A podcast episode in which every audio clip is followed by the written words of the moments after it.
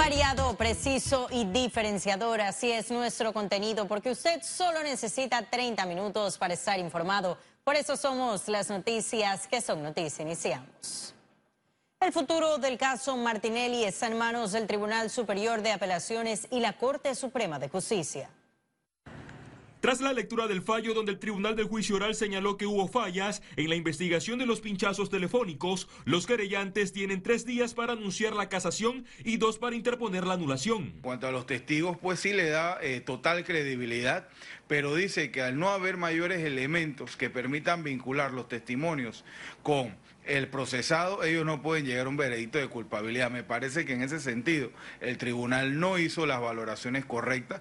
Yo quedé en, la audiencia o en la lectura un poco confundido en que si iban a admitir las pruebas o no iban a ser admitidas, o si las pruebas las admitieron por ilícita o las admitieron porque no eran suficientemente eh, fuertes para probar el delito.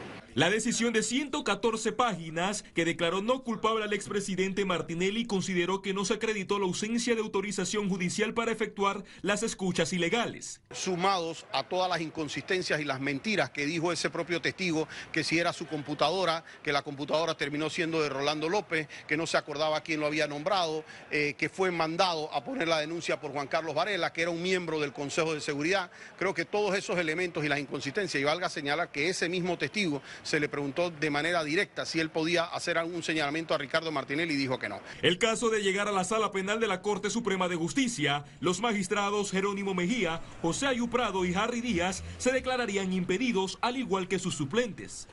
Félix Antonio Chávez, Econius. Y la Asamblea Nacional creó una subcomisión para investigar la deforestación en la provincia de Darién. A nosotros como diputados nos corresponde investigar y fiscalizar. Y es el rol que vamos a utilizar. Vamos a inspeccionar para ver de viva voz y presencialmente la situación. Se está armando esta subcomisión para ir al Darién a hacer el análisis de lo que está pasando, porque nos corresponde. Creo que este problema hay que darle seguimiento. Estamos viendo lo que está pasando en la República de Brasil, donde nuestros bosques de verdad que estamos dañando el pulmón del planeta. Y la Comisión de Gobierno trasladó la consulta ciudadana a la ciudad capital, donde los sectores se centraron en la justicia. En el debate exigieron cambios profundos a la Carta Magna el Colegio Nacional de Abogados puso bajo la lupa la posibilidad de aumentar el número de integrantes de la Corte Suprema de Justicia, actualmente conformada por nueve magistrados. ¿Cómo se soluciona la mora judicial si este es un problema de integración de la Corte o este es un problema del número de habitantes del país que en la medida que va creciendo la población, los tribunales se hacen con mayor posibilidad de, de resolver asuntos? En el encuentro también se pidió que los fallos del Tribunal Constitucional sean apelables. Lo bueno de esto es que el tribunal ha propuesto que para que no se pierda todo este esfuerzo, eh, las preguntas puedan ser por eje temático o por título constitucional. La ciudadanía quiere que se metan reformas educativas en la Constitución para subir la calidad de educación que tenemos en Panamá. El otro tema que suena un montón es el tema de la justicia, de la anticorrupción, el tema de la asamblea, de cómo se puede hacer justicia, que todos sean juzgados por igual. El próximo encuentro de los diputados será este miércoles en provincias centrales. En menos de tres semanas, la Comisión de Gobierno culminará el periodo de consulta, teniendo en cuenta que la Asamblea Nacional tiene hasta el 30 de octubre para aprobar el proyecto. Félix Antonio Chávez, Econius. Y cinco de las universidades públicas del país solicitaron al presidente Laurentino Cortizo reconsiderar la disminución del presupuesto.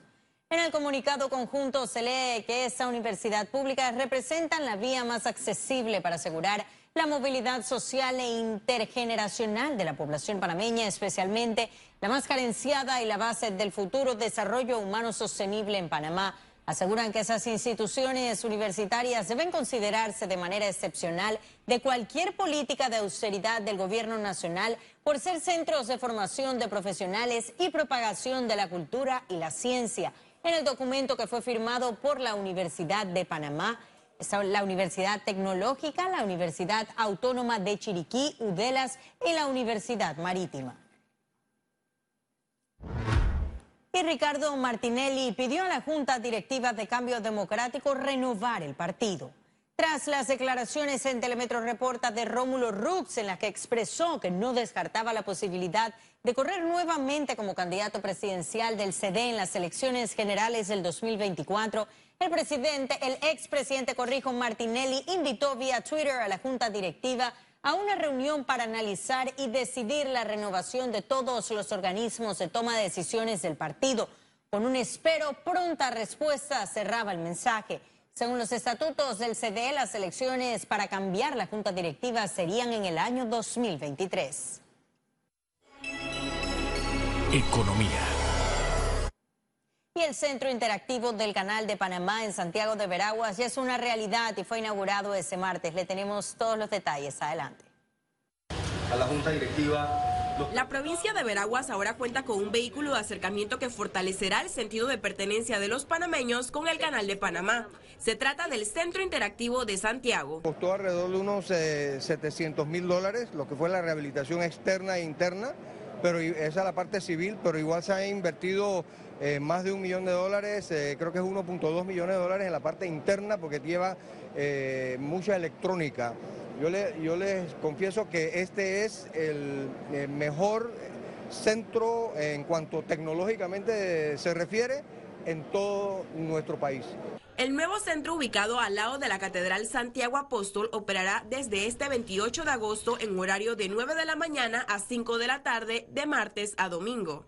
Este centro consta de tres salas, una sala de teatro y 18 eh, experiencias que lo que permiten a, que permiten a las personas experimentar, interactuar con diferentes tecnologías de manera de que puedan generar un conocimiento sobre el canal de Panamá. Se trata de la rehabilitación de un histórico edificio construido en 1939 que fue concedido al canal tras un convenio de 20 años prorrogables.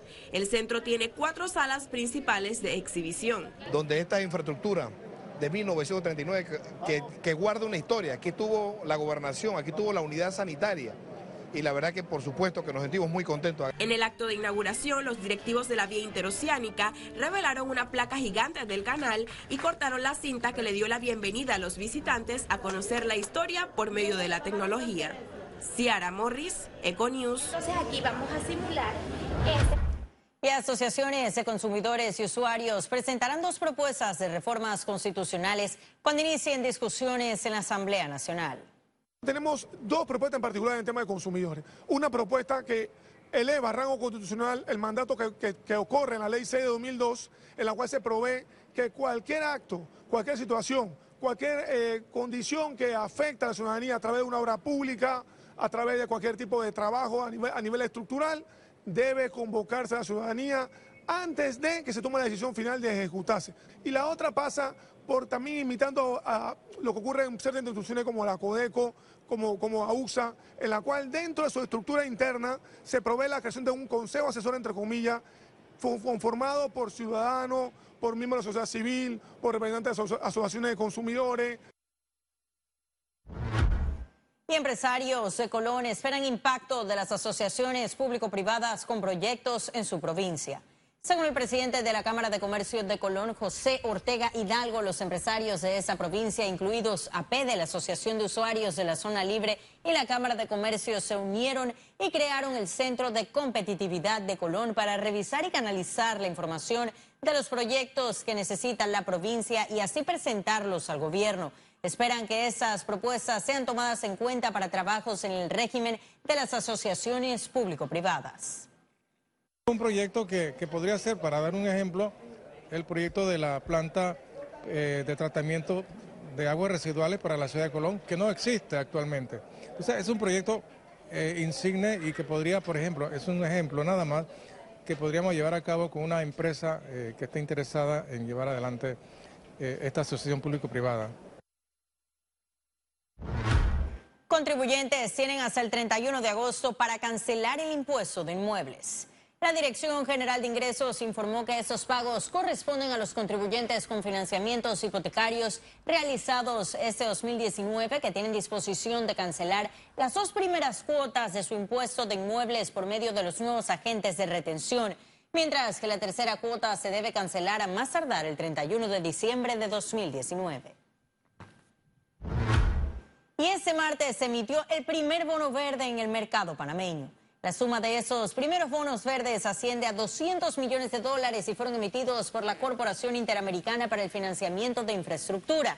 CIFI contrató a MMG Bank como puesto estructurador y colocador. Si bien los bonos tienen como objetivo financiar proyectos de desarrollo sostenible, CIFI quiere canalizarlos a proyectos que incluyan la inversión en instalaciones de gestión de residuos, tratamiento de aguas residuales, reciclaje, energía eólica, solar y geométrica, favoreciendo la mitigación de riesgos ambientales y sociales.